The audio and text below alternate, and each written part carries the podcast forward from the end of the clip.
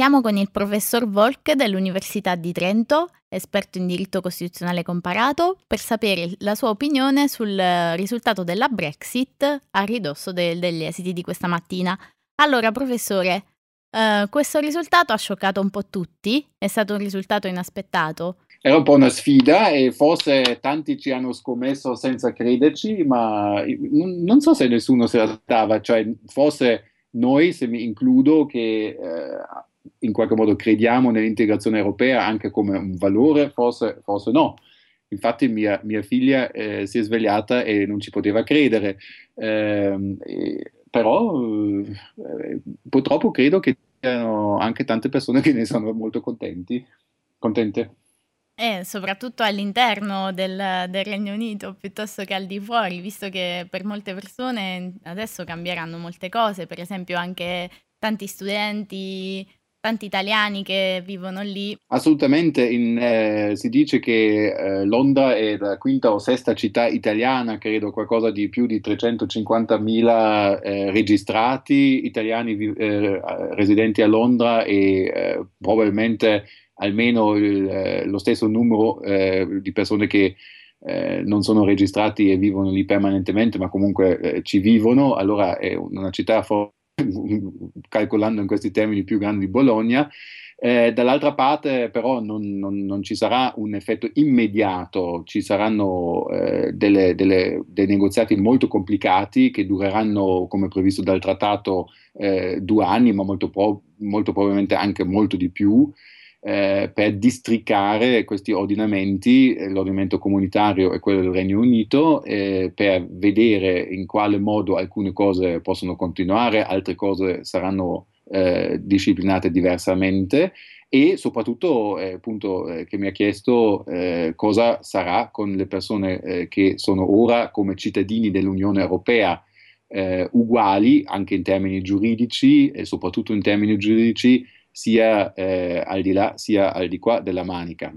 Le ragioni di chi ha sostenuto l'opzione Leave quali sarebbero? Ma eh, sarebbe forse un po' troppo semplice se dicessi ragioni di pancia, anche se poi eh, c'è molta verità in, in questo. C'è l'idea che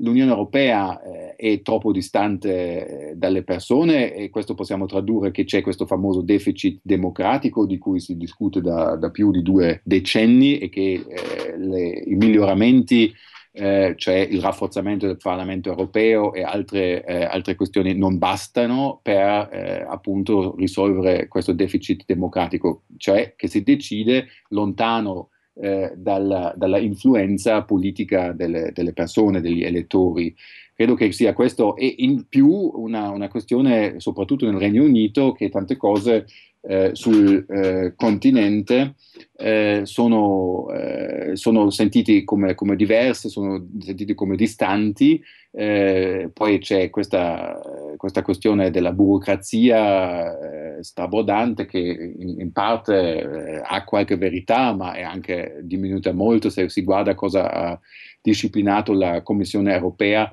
eh, le iniziative che ha preso eh, la Commissione europea negli ultimi anni sono molte diminuite eh, rispetto a, per esempio, dieci anni fa. Però tutto insieme, eh, sì, e, e, forse anche un certo orgoglio britannico, ci sono anche tante cose che non c'entrano minimamente con l'Unione Europea. C'era eh, da 3-4 anni, si discute nel Regno Unito sui diritti di voto dei, eh, dei detenuti che nel Regno Unito eh, non erano previsti, quando tu vieni eh, messo in prigione non hai più diritto di voto per questo periodo e invece la eh, Convenzione europea dei diritti umani, che non c'entra con l'Unione Europea solo indirettamente, e la Corte di Strasburgo, anche lì non è una istituzione dell'Unione Europea, ma è sempre europea per i britannici, eh, ha invece deciso che devono essere garantiti questi diritti di voto e questo è diventato un altro proprio simbolo dell'interferenza del continente con delle particolarità britanniche. E questo purtroppo in, in, tanti ambiti è stato sentito così e soprattutto è stato venduto così nel marketing politico di UKIP, di Nigel Farage e di altri. Ecco sì, a proposito di marketing politico c'è stata una campagna molto molto intensa per sostenere la, l'uscita dall'Unione Europea E stamattina addirittura il Times eh, scriveva di un paese mai così diviso come oggi e, e fa- delineava un profilo di chi votava cosa, quindi quali, quali profili di cittadini hanno votato per il Remain e quali invece hanno votato per il Leave. E infatti questo si rifletteva anche sulla, sulle aree geografiche, per esempio Londra insieme alla Scozia hanno votato molto, in maniera molto compatta per il Remain, forse perché centro attivo dal punto di vista culturale, anche magari eh, educativo per quanto riguarda giovani, universitari, gente con livello di istruzione più elevato. Lei cosa pensa di questo? No, è, è, verissimo e questo è un problema molto diffuso generale, lo vediamo in Italia, e non dico solo nord e sud, ma anche secondo me un, un problema sempre più eh, accentuato eh, a causa della, degli effetti della globalizzazione a vari livelli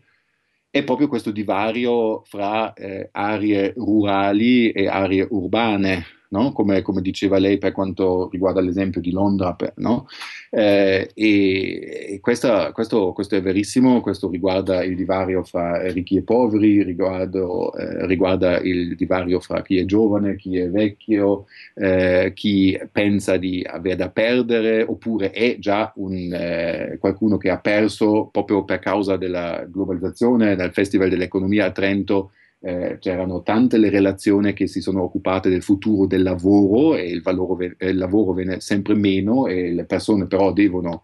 eh, essere attivi, devono partecipare e questo senza lavoro ovviamente diventa molto difficile. Questo è un discorso. L'altro discorso è proprio la questione che a causa del pluralismo, a causa anche di un certo benessere diffuso, è sempre più facile non essere d'accordo, è sempre più difficile trovare eh, delle coalizioni, delle alleanze eh, con altre persone per aggregarsi e costruire qualcosa, cioè è più forte la, la capacità e la forza distruttiva che quella creativa costruttiva e poi se guardiamo nel Regno Unito in particolare anche la divisione appunto fra le varie parti del paese, anche per esempio per quanto riguarda la Scozia e l'Irlanda del Nord da una parte e l'Inghilterra Galles eh, dall'altra parte. E questo può provocare una reazione a catena eh, si è già riunito il governo dell'Irlanda, questa mattina subito eh, Sinn Féin ha chiamato all'Irlanda Unita, il conflitto dell'Irlanda del Nord è stato proprio possibile risolverlo proprio a causa dell'Unione Europea, dell'integrazione europea, il fatto che i confini non sono più così importanti. E poi abbiamo tutta la questione della Scozia su cui si è già detto molto e allora non lo ripeto, ma è chiaro che anche qui una reazione a catena potrà esserci.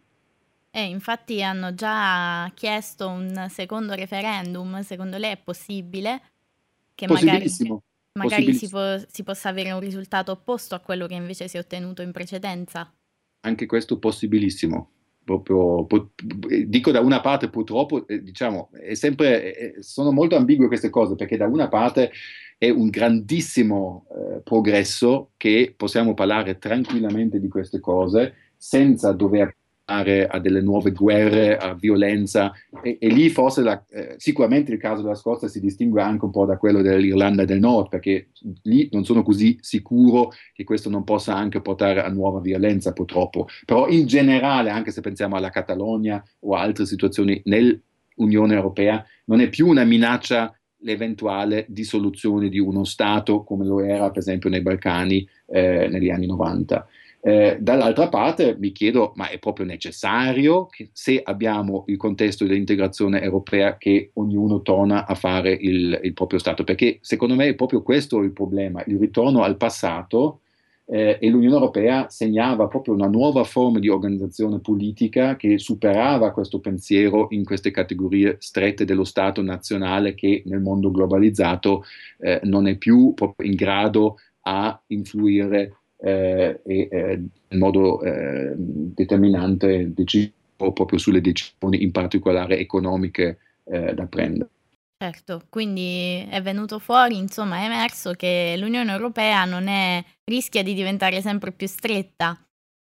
perché questo può innescare una reazione a catena anche al di fuori della, del Regno Unito, perché magari molti altri stati sulla falsa riga di questo possono organizzare, indire un, lo stesso referendum ottenere magari lo stesso risultato. Certo, è proprio questa reazione a catena di cui parlavo prima riferito al Regno Unito, ma ovviamente vale anche al di fuori del Regno Unito per altri stati. E I prossimi candidati sono l'Olanda, l'ha già annunciata, eh, eh questo Gerd Wilders, poi eh, la Marine Le Pen eh, che ha parlato del Frexit, eh, poi eh, sappiamo che eh, in Ungheria è già annunciato un referendum non sull'uscita ma comunque sulla questione dei profughi che è anche molto eh, forte, ci sono problemi con la Polonia, con lo Stato di diritto, con la Costituzione, Erdogan con la Turchia vuole fare un referendum, notizia di ieri sera, sulla continuazione o meno delle, tra- delle, trattative sull'allargamento, sull'adesione della Turchia e così via. E,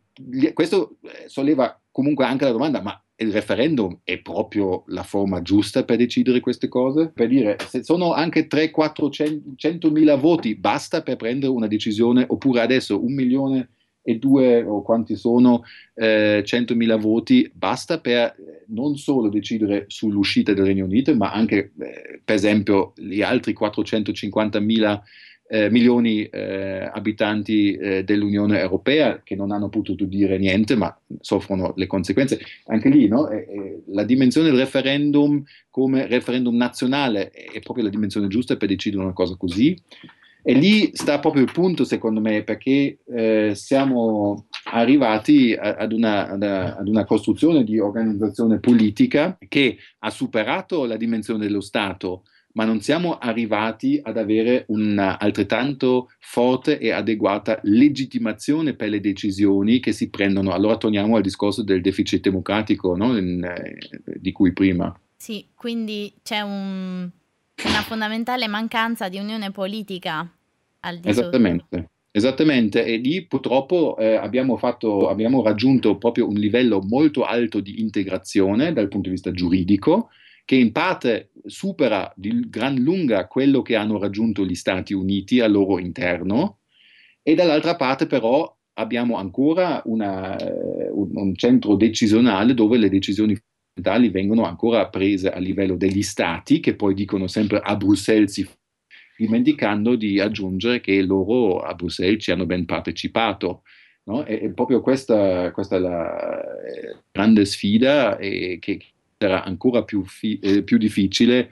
eh, adesso con l'uscita del Regno Unito, che dall'altra parte però eh, è anche nuovamente prova del fatto che l'Unione Europea è qualcosa di volontario, non è proprio l'unione in cui sei costretto ad esserci. C'erano dentro tutti e sono, hanno aderito altri perché pensavano che fosse conveniente, che fosse utile, che soprattutto fosse per il bene dei propri cittadini.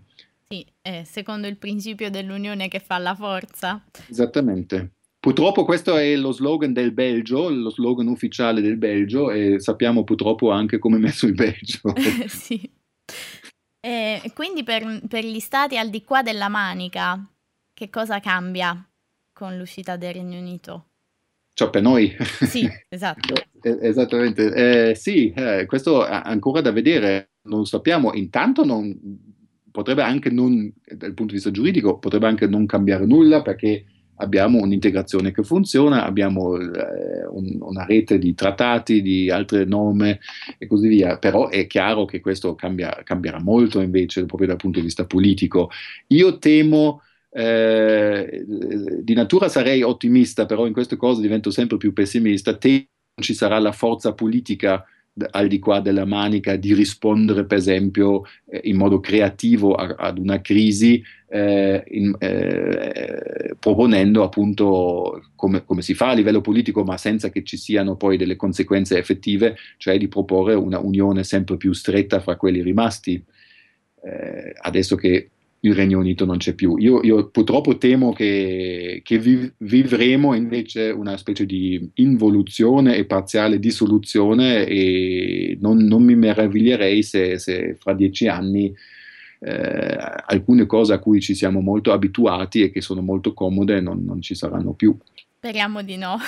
No, speriamo proprio di no e anche lì per fortuna c'è questo, e torno, torno, all'inizio, giovani e vecchi, per fortuna c'è questa differenza proprio nell'atteggiamento da parte, eh, dal, dal, punto di vista generazionale, da, che, che, i giovani di solito, giovani e anche chi eh, ha, ha, fatto un'istruzione un, un po' più lunga, eh, e ha magari anche approfittato di alcune misure molto positive, dico per tutte l'Erasmus, ma ci sono anche tante altre no? per la circolazione, eh, abbia un forte interesse e anche vede un forte senso in questa integrazione europea, mentre chi eh, appunto eh, pensa di non avere più tanto da perdere, vuole lo status quo e così via, non lo vede. Lo vediamo anche negli Stati Uniti, no? se, se, si vede lo slogan di Trump, Make in America Great Again, se, significa un ritorno al, al futuro, nel passato in verità. Sì, è proprio un salto nel passato. Esattamente, no? e, e, e, per quello io, questo mi dà un po' di speranza che so, sono i miei studenti, siete voi, sono eh, soprattutto i giovani che però dobbiamo anche dare appunto la chance ai giovani e il comando ai giovani in modo che questa si possa realizzare perché così è veramente drammaticamente triste.